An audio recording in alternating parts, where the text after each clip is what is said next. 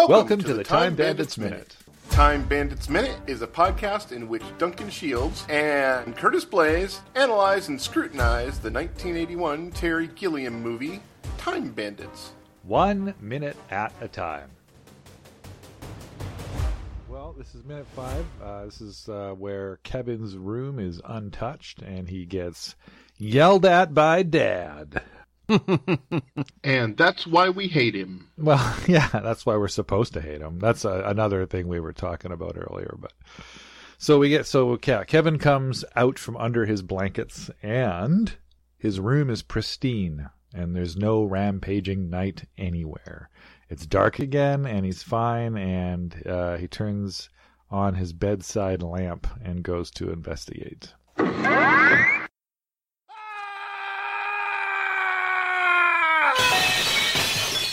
Hey everybody, this is Curtis coming back from the future. Uh, we loved talking to Alan so much that we forgot to introduce him. On our show today is Alan J. Sanders, host of the award winning Wilder Ride podcast, The Wilder Ride, and an on air personality at AM 1450 and FM 100.3 WBHF.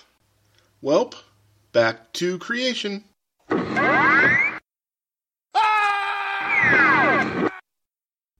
Now I wanted to talk a little bit about the 1950s robot toy that he sees that he's got on his bedside table there. It looks uh, it looks specifically like an Electron model, a type of model called Electron that's been copied over the years into like hundreds of different types. The chest cavity opens as it walks and it lights up like it's shooting lasers or death rays or something. Now it's hard to get a read on what this model is specifically. It doesn't look like tin. A lot of those old models It looks were- like plastic. yeah, it looks like plastic, and it also it doesn't have the antenna on its ears, and it's I can't tell if the chest compartment. It looks like it might just be a digital clock that maybe isn't turned on right now because I don't see any numbers on it, but it's got that kind of off red chest plate, right? So I'm not sure if it's a sort of a, a, a, a bedside clock that looks like one of those old toys, or if it's a literal one of those old toys. Because we do see a different type of robot that walks around uh, in later minutes. But there you go. They're sought they're sought after by collectors all over the world. The one in uh, yeah, they- they've been around since the 40s and the 50s. They started in Japan, if what I'm reading is correct here, but then there was a, a pretty big American market for them later. That kind of blocky square head, you know, transistor dial eyes. That you know, you, you see it like in uh, Sky Captain in the World of Tomorrow. That same kind of aesthetic. First, they started blocky, and then you got into like Gort from uh, The Day the Earth Stood Still, and you get that kind of sleek, dull silver wind tunnel design kind of look to all the sort of the Gernsback continuum to all the uh, buildings, and you know you get those lemon juicers that look like an invading robot from Mars tripod because it's got this beautiful teardrop shape and it's all chrome and it's got these three pointy legs on it. There was that it sort of transitioned from the blocky robot on Kevin's bedside table into this other kind of smooth, sleek, uh, you know, design sense. Terry Gilliam, Terry Gilliam really seems to be more in the in the blocky kind of crenellated, lots of detail, you know, that kind of stuff. Well, it's got the one foot up that has the wheels underneath of it that make it appear to Yeah. walk. So I wonder if it's actually that kind or if it's a knockoff. Yeah. Because instead of antennas on the side of its head, it has like the Devo helmets That's right. Yeah, sticking out the side. I think it's a knockoff. I think the conclusion I have to come to is that it's a it's a sort of a knockoff, like an '80s knockoff. It's pretty cool when you look it up. He walks past. He and when he walks over to his, he he gets up. He looks over at the wall, and it is now just a wall. It is no longer 18 acres of forest, and uh, he goes past like another 200 drawings that he's got on the wall here. It looks like tanks and spaceships and all these kind of things. He's got a shelf here that he walks past, which has a bunch of like board games and maybe some models. Looks like maybe some rocket models, uh, possibly like a shuttle model or something like that. And He's it- got a Lego shuttle. Mhm. It's hard to make out. Again, you want these. Uh, you want I want more more definition. I want to see all the little tiny bits. But then he gets up to his wall, and the wall itself is just this massive wall that's covered in drawings and uh, little like clippings from from books and, and pictures and stuff like that. We've got Napoleon. We've got the scene from the French Revolution. We've got more of the World War II imagery. It's like a Panzer tank, I guess. Right. We've got another picture that looks like it could be the Fortress of Ultimate Darkness. Yeah. If you look clear down at the bottom, we've got the ship that becomes the hat of the ogre later. And interestingly, Oh yeah. if you look closely at that, it looks like it might be the same hat in this picture too. Oh, maybe. Yeah, it's hard to tell. That does kind of look like it might be the top of a head. A little bit of a bald head with a strap sticking out at the bottom. And b- beside that, does that kind of look like a Superman to you? Oh, that's definitely Superman. Yeah, the guy flying with a cape. And then Mhm. above above the ship, it almost looks like there's a really crude Robin Hood drawing there. Oh, wait, wait, wait. I want to take you back. There, Duncan. Okay. Uh, I want you to go three pictures over. There's some white thing, and then there's a big circle thing with a person falling down the middle, and then four people standing next to each other. The ship under that is the one that looks like the ogre ship to me. Oh, okay, sure, sure, sure. I can see Do you that. see it? Yeah, like a stern almost there, like this. Right. of- That's the stern. Right. And you can see the strap there. Yeah. So that's what I was talking about, but I interrupted you, so go on. No, that's okay. Yeah, a little bit over. There's more of a traditional sort of woodcut ship and a bottle ship, the sort of four-masted one. So yeah, oh yeah, there's Napoleon there. Yeah, We've got the cowboys and horses that show up later in the movie. yeah, One thing that uh, you guys are showing, and we kind of touched on it yesterday, everything on this wall could be storyboard impressions of the story we're about to watch, yeah, for sure. the film that's going to unfold. If you go straight above Kevin's head to a black square and then go one picture over, there's a spaceship there that looks a lot like Wally's spaceship.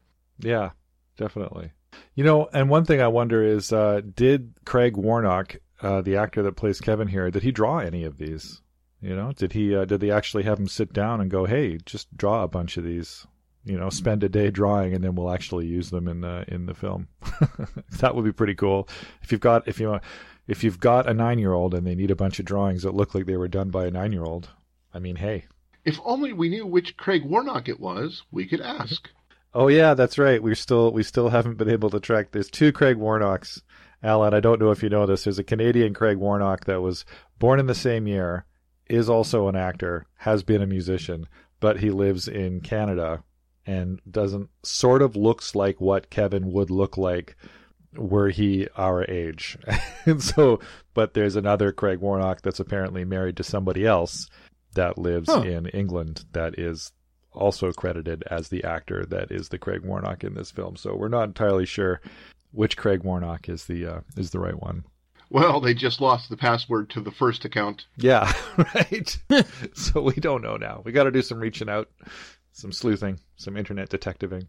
We've been on the case for two full weeks at this point. I think you could make the argument that if you were to just blow this wall up on a big giant poster board, if you could get the high def quality, I think every major moment, character, scene, even visu- uh, visual is on this wall of what's coming in the movie. For sure. A lot of it. Well, you have to expand that out to his room because later on in the Fortress of Ultimate Darkness, there are a lot of pieces that look like Legos, Yeah, yeah. and you've got those laying all over the room. It isn't just the photos.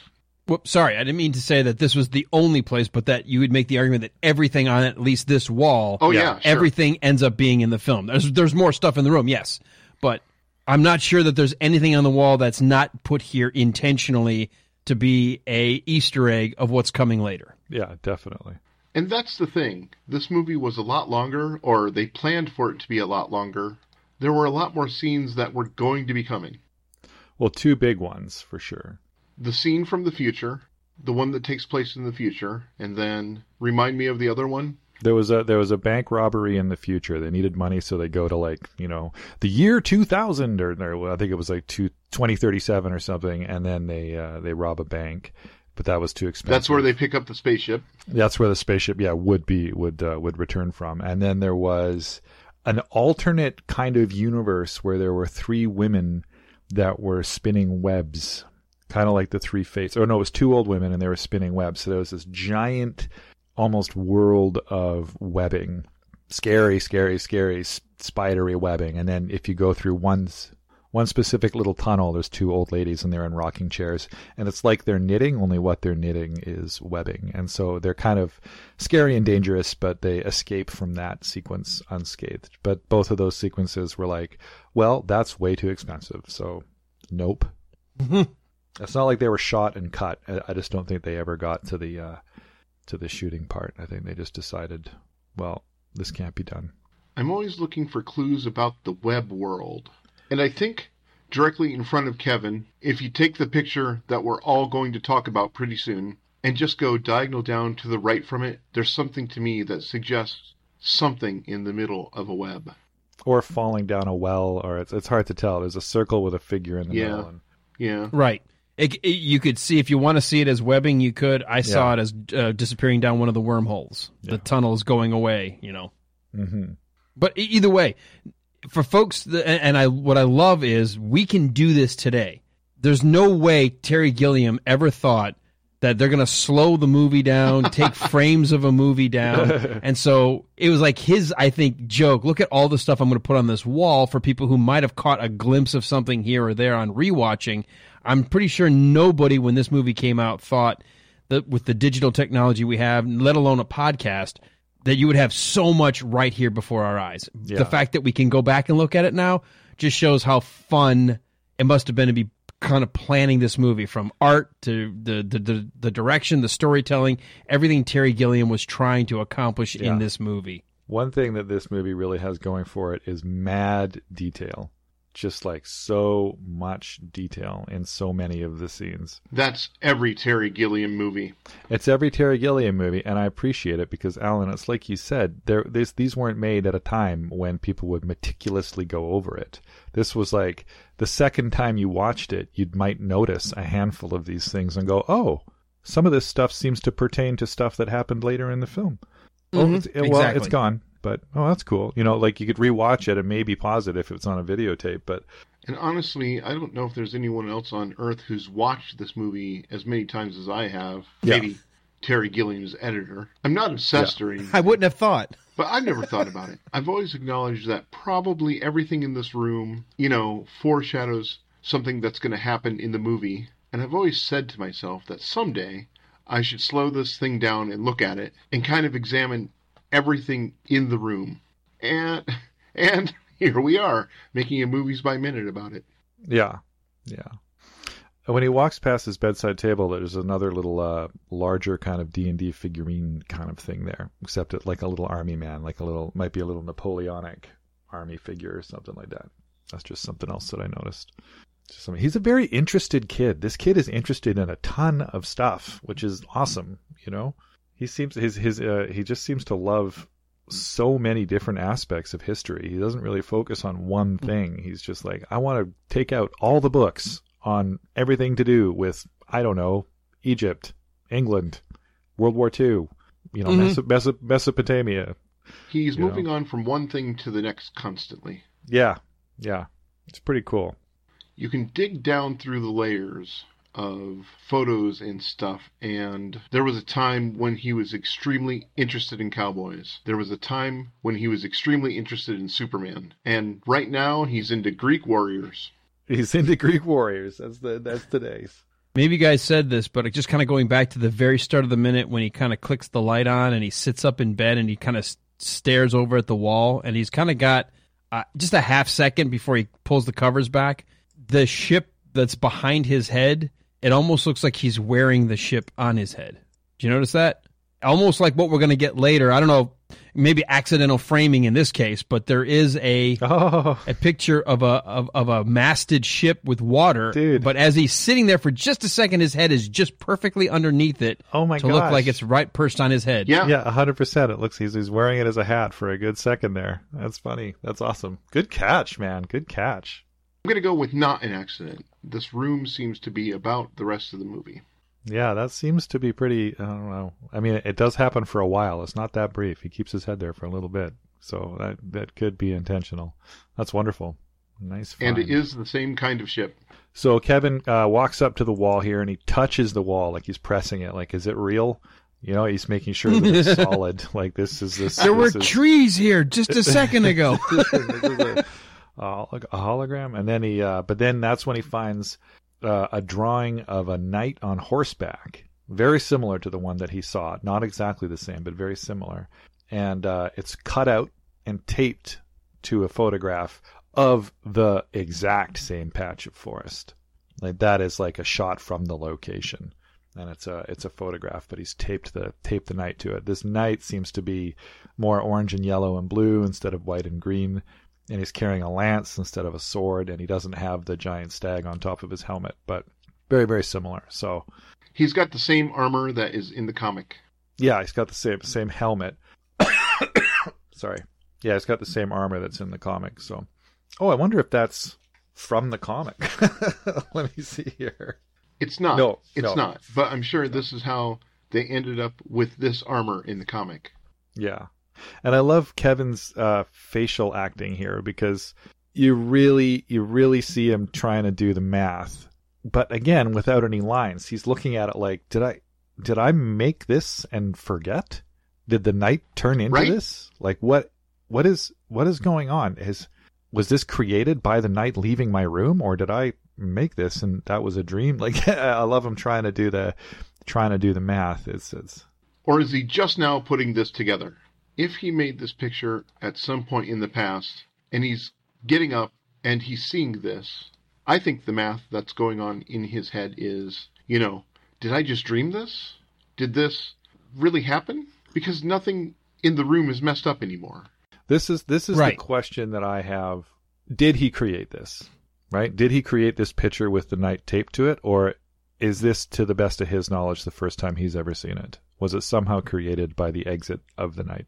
I could see where you you could argue either one. I think honestly, he's just now putting pieces together of all the things that have interested him, and it just occurred to him, I've seen this before, this knight in my room, and then there it is, it's on the wall. Wait a minute, how can the picture that I put on my own wall come to life? Yeah, Yeah, that's what I think it is too. Going back to Alan's theory from the last minute, this is a vision mixes in with him attaching the vision to something real. And now we have this picture. yeah, for sure. Mm-hmm. Hmm Well, then the uh, the dad busts in in a quite you he, he just cut Hey, him. how about that hairdo? he breaks down the door there and he's like, What the hell is going on up here? I told you to put that light out and go to bed. And no more noise. And he's like panicked, right? Like, and I, I understand that he's giving the impression that he literally just heard a horse uh, clomp around upstairs. And here we really go. This is the conversation of this minute. Yeah. There's no way that he would be having this reaction to Kevin, just sneaking out of bed, patting the wall a little bit. Yeah. He, he's rushed up there almost like he's worried. Like he's like, like, he heard a horse crashing through the room. did the ceiling just collapse? You know, like he's like, what the heck? But it also took him a solid 40 seconds. It took him, since the beginning of this minute, it took him a solid 40 seconds to get from the living room to Kevin's room from when the noise started. I mean, when that horse burst through that wardrobe, at that moment, it would have sounded like an explosion going on down in the living room. yeah, for sure. And it took him 40 seconds to get there. So, are we supposed to buy that the real noise he's reacting to is Kevin creeping across the room with the floorboards creaking? And he's just having such an asshole overreaction to that? Yeah. Or do I choose to believe that there was a literal horse in the room, like vision or not. The vision traveled downstairs uh, acoustically, and I think that's why he's he's charging up here, and he's very confused when he because you know as uh you know I mean people with children can attest to this. Sometimes when they're running around upstairs, you're like, is that an entire marching band that is like, what the heck is happening up there?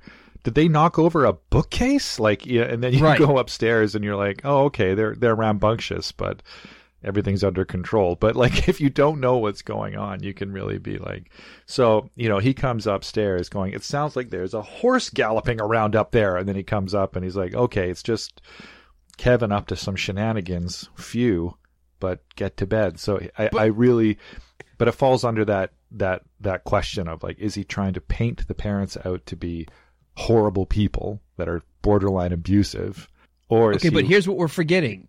If you remember in last minute, all those rapid cuts to kind of make it look like the horse was actually in his bedroom over his bed. Kevin is sitting up, banging up against the headboard. Almost, you see, we don't hear him necessarily, but his facial expression of crying out, like, what? Oh, yeah. And so he's making some kind of noise in his room at what he believes is a real thing that he's seeing. Right. Okay. So he's he's he going just through a lot yeah, of like having a gesticulating. nightmare he's moving. thrashing around or whatever, it would still be causing Exactly. a lot of noise. Yeah. and especially if he's hitting the back of the headboard against the wall, it's above the the living room. It's like, but having been you know a parent of four daughters who will become rambunctious at one point in time, you're right. The sound that travels, and sometimes you have to also think about sound gets amplified when you're irritated. so as a parent, what may not be destroying your house, you start saying things like, "the the the, the whole house is coming down around my ears. Stop Yeah. it!" You know that's obviously not the case, but Yeah. when you want it quiet, sometimes you uh, you over exaggerate a little. And I think it's the kid had he reacted to what he believes was a real horse in his room. He, we saw it last minute. He reacted exactly like anybody would if like what the and he's Yeah. and then when he gets up, it would explain that it's not loud enough to make the dad come instantaneously. But it was enough noise that he's like, "Oh dear God, why is that kid not in bed? I'm gonna go, d-" you know." And he takes his time getting up there to go scold him. Yeah. Like he wasn't, I don't think, concerned in this minute. I don't sense.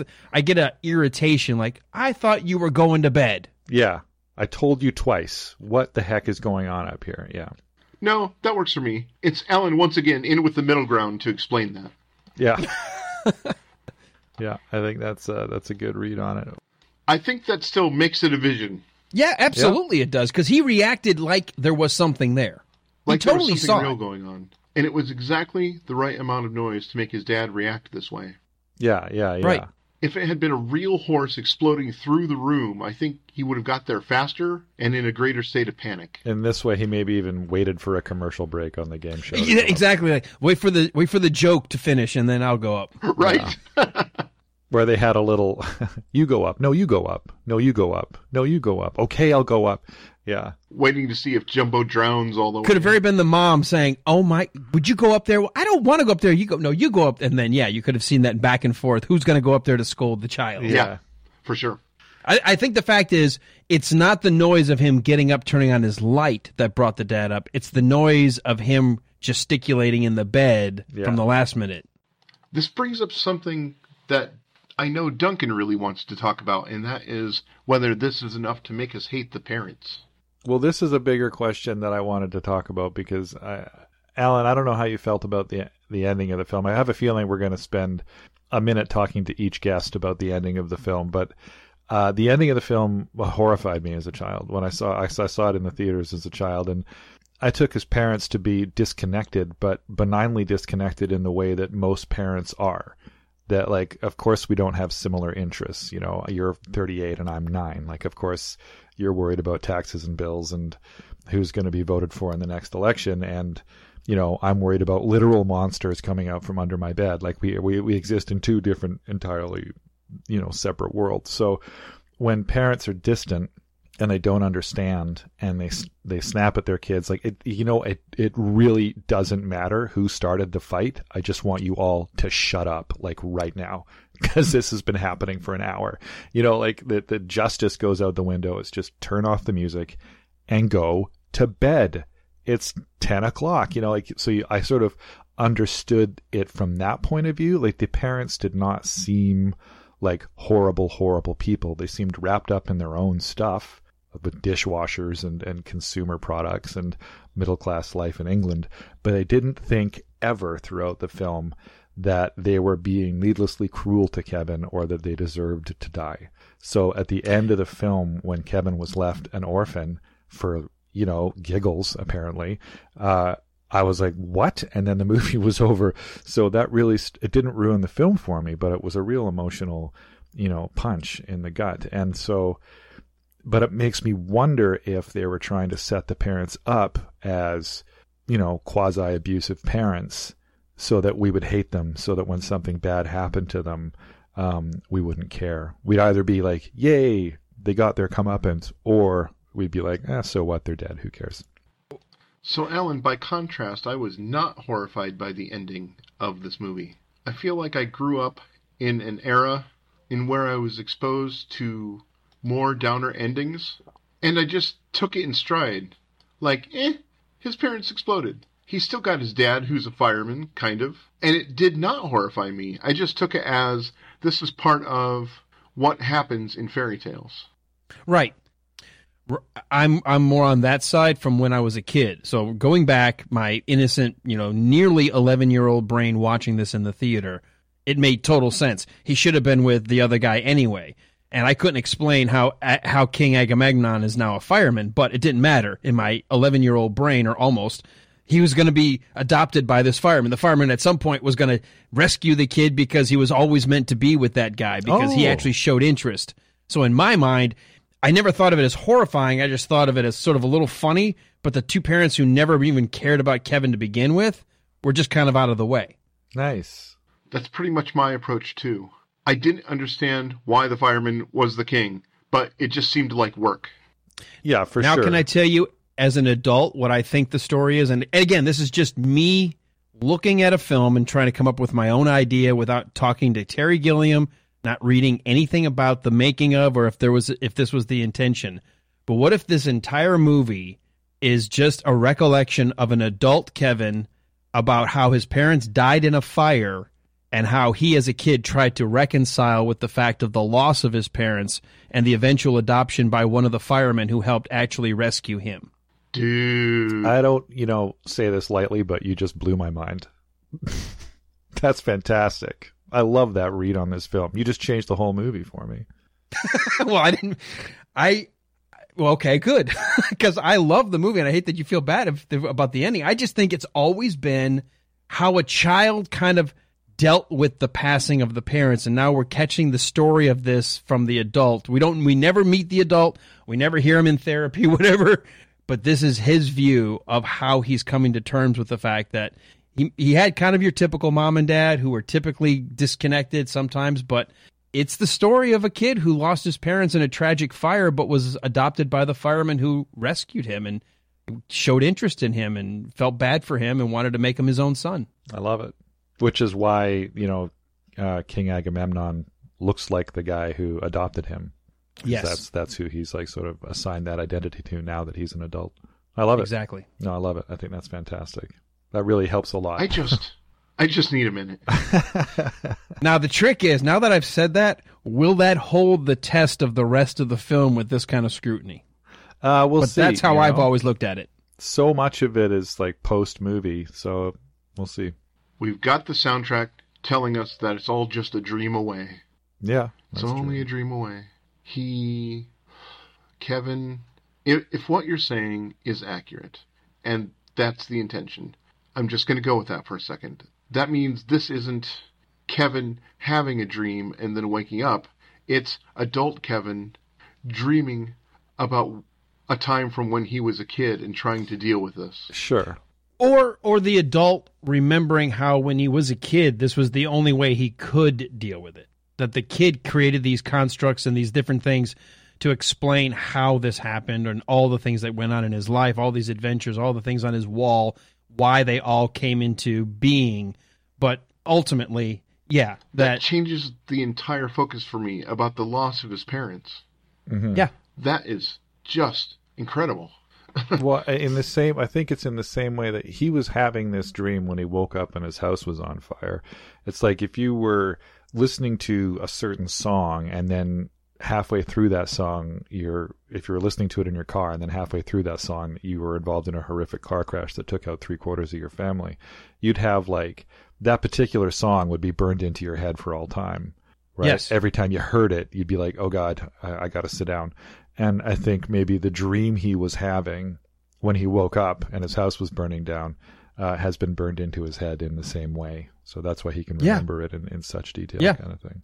Yeah, for for for actors, uh, and I've done a, a little bit of uh, a fair bit actually of theater and film, and the, uh, the technique we we call it is called sense memory, where Yeah. you pick a, a sense, whether it's a particular smell that you associate with an emotion, or a song, some sound, some taste, whatever, something that you can link to in your mind that says, I will forever link this particular emotion with this particular sense. And it can recreate an emotional reaction that looks, well, it is real because you're suddenly transported back to that moment. And, you know, whether it's a sad moment or happy moment, sometimes when you can link certain memories with certain senses, it can evoke an actual response. And so that's very similar. Yeah, for sure. I still, I still, uh, I just, I really like Kevin's performance here because he does such a good job of having that sort of stunned acceptance that can happen to a child when something totally bizarre happens. Like they don't question their sanity, they question reality. you know, like they're like, they're not like, am I, you know, they're just like, huh, my wall's back. Well, first of all, let's test and see if the wall is immaterial. You know, like he just he rolls with it. He's confused by it, but he rolls with it, and I think that's a very childlike thing.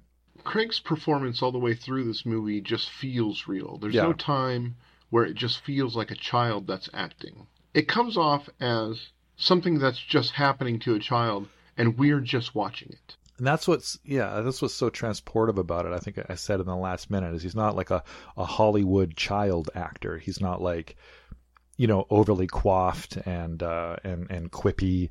You know, he's just a kid. He's just a kid. So when I was watching the movie of a similar age to him, I was like, oh, there's there's a fellow child going through uh, through an Yeah. adventure. I didn't feel locked Yeah. out of the movie because it was a strange depiction, an adult weird Hollywood depiction of what a child should be like, you know, in Home Alone or something like that. Like this was like an actual kid that was just uh, could have been a pal of mine going through like a, a bizarre adventure. So it was it was wonderful.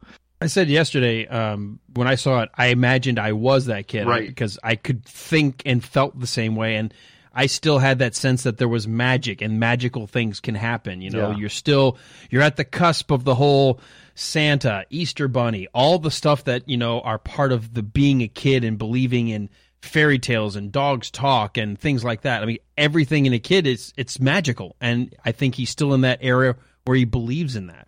So it's Yeah. not like you said. He's not questioning his sanity. He's like, did something magical just happen? Like, how? I, I'm still like in awe of it, Yeah. but it's not maddening. It's magical. As a viewer of the movie, as a kid when this movie came out, it transports you back to a time when you did believe in Santa Claus. It made magic seem real again. Yeah, definitely. Yeah, and I'd say it's uh, it's the same with Brazil and Munchausen. I think he, he that's something that Terry Gilliam really brings to the table is you you do get transported. And by the way, I was going to say this last minute about the the image of the knight and the image of the horse and everything, but when you think about um, the the Fisher King, Yeah, that would become a much later yeah. adult version of how does an adult deal with tragedy. sure. you look at very similar kind of themes and film and techniques and storytelling Yeah. between this film and The Fisher King. Yeah, definitely. That's Terry Gilliam a lot of the time. Yeah. Uh, it seems like when uh, when I just want to touch briefly on the when the father's poking his head in the door saying you know and no more noise. There's a uh, looks like a paper a paper doll, the kind of paper doll that you dress yourself. Behind him, You know, you put on you put paper shorts and dresses on the paper doll kind of thing. looks like there's one of those hanging on the wall there, but I can't quite make Mhm. out what he's wearing on. He's got one arm and both his legs dressed in some blue and yellow, mm, colorful, looks like Bermuda Bermuda Bermuda shorts and some leggings or something like that. Maybe some knee pads. Yeah, something like that. There's something going on. I don't know what that is because I don't I don't really see that happening later. Oh, maybe when Michael Palin gets stripped down and tied to a tree. I guess that's kind of like that. But that's all. But then we cut to the next day, and uh, Mom is making a pink milkshake, and it looks like they've got a few food processors up on the shelf in there. The mom's wearing a jaunty pink neckerchief and a pink dress and a cape. And uh, the father has his nose in what looks like a car catalog. And I, I think I straight up had Kevin's sweater in this shot. I think I literally had this sweater because this is this sweater is like I this might have been what I wore to the theater to watch this movie when I was eleven. You know, and I love these. one uh, of the things I thought wardrobe wise that I think is really cool about when we're in the mundane world, it feels like the people bought their costumes from like the Sears and Roebucks or Hudson's or you know the the the typical middle class, low to middle class kind of family lifestyle. It feels like that. It doesn't feel Hollywood. Yeah, well, yeah, like sure. Duncan said, we probably all had this sweater or something very similar to it, and it's what we wore Mm-hmm. to church on Sundays. It's the thing we would have to wear. Yeah. Sorry, I love the cups on the counter as well with the brown and the caramel piping. Just to talk about like the whole kitchen on as a whole, that that kind of garish wallpaper, um, and but it's like orange with a pattern on it, and you've got this brown caramel piping on the coffee cups. Like a lot of the stuff in this kitchen screams 70s. It's just like this is so 70s, but it's a it's a you know a film that's really, you know, it's in the early 80s. So I just thought it's also a good example of how a lot of style can overlap into, you know, a few years. But it makes sense next decade. because it makes sense because these these people didn't just buy their house today to tell us the movie. They would have been in this house to have the child who's probably grown up in this house. Yeah, for sure. Yeah, you don't buy new a new plate set every year, right? There's a calendar. I do like uh, the You still choice. can't make out what the date is on the calendar. No, there's a sail- is that a sailboat? Does that look like a sailboat to you on the calendar? Yeah, Totally. yeah. Um, I was going to say directing choice. I think this is interesting that we're not seeing a family from a, th- uh, um, kind of a more of a three dimen- excuse me, a three dimensional angle. We're coming straight on, which makes them look very flat and two dimensional. Yeah. And they're eating like at a bar Yeah. next to each other. And they're not even at a table where they can look at each other. They're all kind of on a straight line as if they're not connected. Vi- Like they don't, they're not making eye contact with each other when they're sitting there eating. They're all just look staring straight out at the other room. Yeah. Where the TV is. Yeah. And to me, it's a very stark, very disconnected look. Definitely. There's no, there's no warmth. This, this, this is not a warm family picture. This is not a sense of a loving, caring household. This is very stark. Not, not, a, not abusive. I've never thought of it as abusive, but just yeah. distant, very cold. It's funny to me. I, I don't know what I felt when I was watching this in the 80s, but watching it now, it definitely just reminds me of the way families are now. Everybody's just into their own thing, not Yeah, paying sure. attention to each other. You know, just like now, there's the big TV going in the background, and, you know, we all are on our phones, but in this movie, that translates into he's got his papers, she's got her catalogs, Kevin is in the back with his book. Nobody's paying attention to each other. Nobody's interacting with each other. Nobody's looking at each other. They're just all doing their own things. And I don't know if Gilliam is predicting a dire future or because I was a kid and didn't know any better, Gilliam was just depicting how families have always been. I would say having again ri brought up girls today and, and seeing the the advent of the smartphone and everything, but being around prior to that, there's always been distractions because there's always been. You hear pe- people all the time, you know, family time's important. Dinner should be the one time we all get together and talk. Turn the radio off, turn Yeah. the TV off, but yet we still. So whatever the distraction is, I think humanity repeats itself. We always have something distracting us because we always have people saying, "You've got to turn off the distractions." Who knows what it is in 20 years from now, whatever it'll be. But I do think that this is a typical kind of phenomenon that just shows that sometimes a dad wants to retreat, a mom wants to retreat, Sure. kids want to be away from the table. I just think at the time this is exactly how it would be portrayed. Yeah. If they remade the movie, we talked about that yesterday, it would be tablets and smartphone or Yeah. smartwatch, but it's the same dynamic. Yeah, for sure. What was that? I remember I saw a picture of a bunch of passengers in a passenger rail car from like, you know, whatever, 1790 or, or 18, 1880 or something like that. And every one of them, every single passenger had a long open newspaper in front of their face as they were reading the news. And uh, the caption was something like, you know, oh, the modern printing press is ruining our ability to connect to each other as human beings. You know, like it's we're all off in our own little worlds, distracted by the newspaper. And I was like, I, you know, I definitely get a similar kind of same as it ever was uh, kind of vibe from that. Like it's uh, you need a to connect consciously because you do want to you do want to retreat sometimes into just you know reading your own reading your book or being on your phone or whatever. But yeah, I concur. If it was made today, they'd all be on on their smartphones. Are we all convinced this is breakfast? No, this is an, If- this is a really important point. This is something that I, I want to talk a little bit about in the next minute. But this is dinner. Yeah, I think because it was night the previous thing and we come right back, it feels like morning. And it's also But we'll find out that it's not. really looks like the sunlight busting in through the kitchen window there. That this Right. really looks like a morning a morning set. I think it's meant to be that kind of a jarring thing, almost where the audience wants to make it look like it's breakfast, but it's not. So you think this is not breakfast? This is dinner.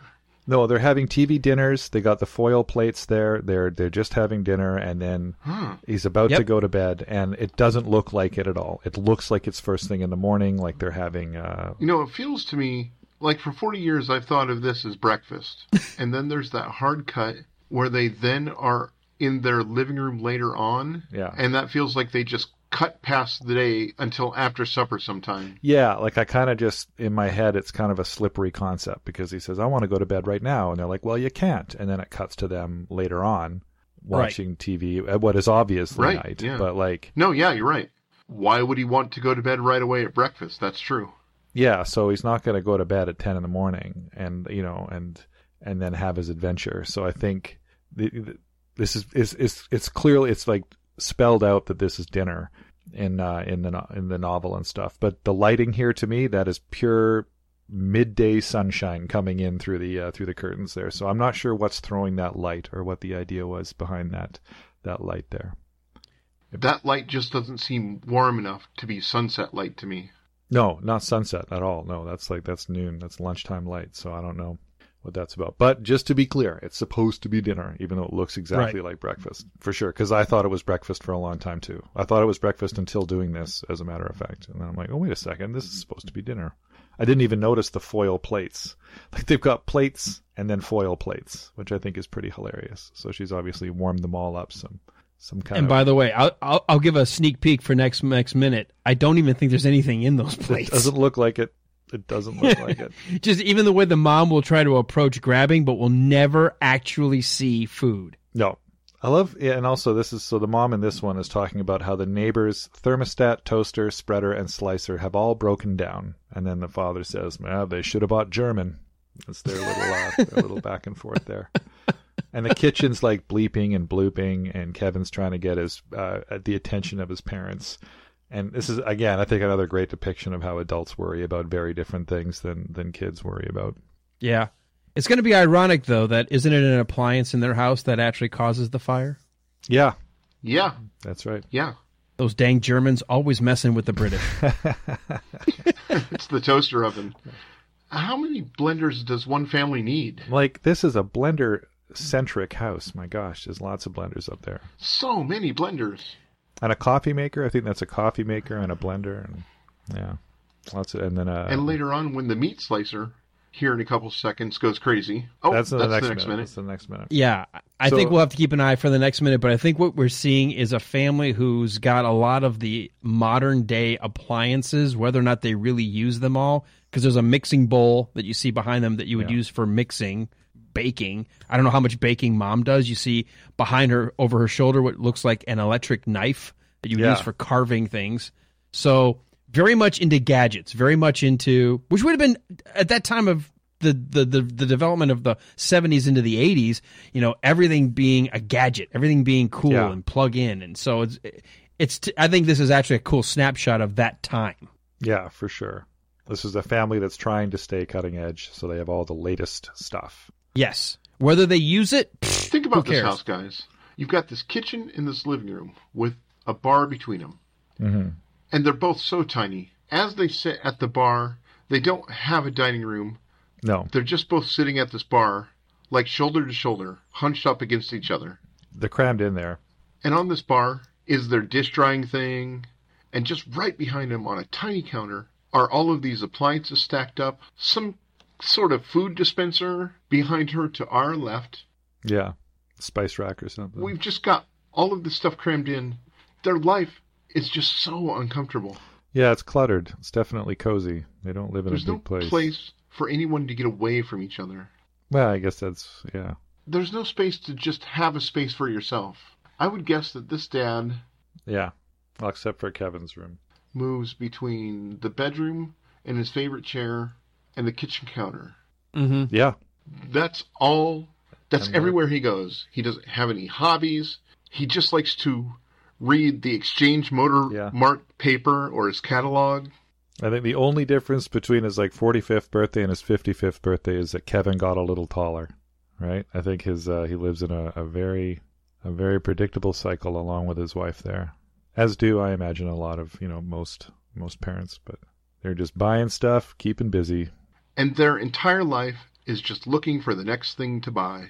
and competing with the neighbors. It seems like too. There's a there's a through line of that. They're always like, Barbara next door has one of these. You know, there's there's all sorts of you know the, the the two scenes with them in the beginning here. There's there's talk about what the neighbors have and how it's not as good as theirs.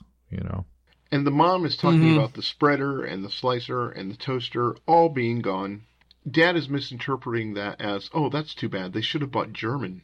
But she's saying it to try to get him to acknowledge that their stuff is better. Like, we haven't lost ours. yeah, it's interesting. It's interesting how that goes. But the point if the point is made that they're they're very wrapped up in uh, competing with the neighbors and buying stuff, keeping up with the Joneses, as they say. I'm also wondering, uh, behind Dad's head there, is that the oven where the Sunday joint catches fire? Yeah, Mm-hmm. I think so. Well, I don't know if that's where the Sunday joint catches fire, but I think the Sunday joint uh, is in a more portable kind of. I think that one it might be behind Kevin there. Okay, I see it. Yeah, yeah, Toaster oven. yeah. Toaster oven or microwave or yeah, toaster oven. This in so in terms of the Yeah, script the, the, the comic and microwave the or novel, whatever uh, is Uh, right in the novel, him. it Yeah. does. Yeah, it really mentions that the next scene is happening Yeah. the next night. So it's really very much lit like morning, but it's supposed to be at night. Script. Yeah. Okay. No worries. I just want to talk uh, the script pretty much exactly as is. In the comic, the father's a little meaner. He's saying, "Look at all this stuff on the floor. Tidy this room up tomorrow. It's a disgrace." And he actually throws some of Kevin's drawings in the garbage.